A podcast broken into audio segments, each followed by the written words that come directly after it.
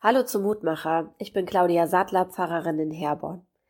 Weihnachten ist das Fest der Liebe und morgen ist es endlich soweit. Heilige Nacht. Gott kommt in die Welt. Warum? Weil er liebt. Weil er seine Schöpfung liebt.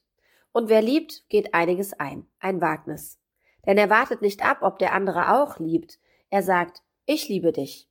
Er macht den ersten Schritt. Und so geht Gott in diese Welt, weil er liebt. Die Losung heute steht in Hosea 6, Vers 6 und heißt, So spricht der Herr, ich habe Lust an der Liebe und nicht am Opfer, an der Erkenntnis Gottes und nicht am Brandopfer. Klar, hier geht es um unsere Liebe, um das, was wir tun.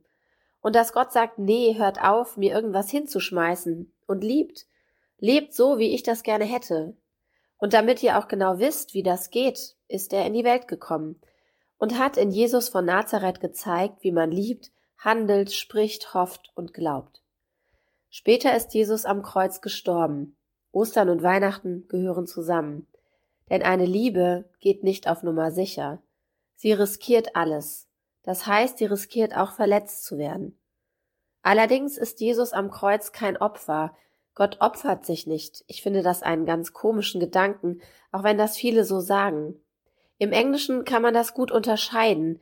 Jesus macht ein Sacrifice. Er ist kein Victim. Beides nennen wir im Deutschen Opfer. Jesus wird nicht von anderen zum Opfer gemacht, sondern er gibt sich selbst hin. Aus Liebe. Er liebt. Und das ist das Wunderbare an Weihnachten, dass Gott uns liebt.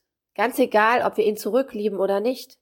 Ich finde es großartig, dass Gott für mich so viel wagt und deshalb will ich ihm auch mit offenem Herzen entgegengehen. Ich bete mit uns. Guter Gott, komm mit deiner Liebe in diese Welt, in die Herzen. Lass es Weihnachten werden, lass es strahlen und das Fest der Liebe leuchten, gerade für diejenigen, die so dringend jemanden brauchen, der an ihrer Seite ist.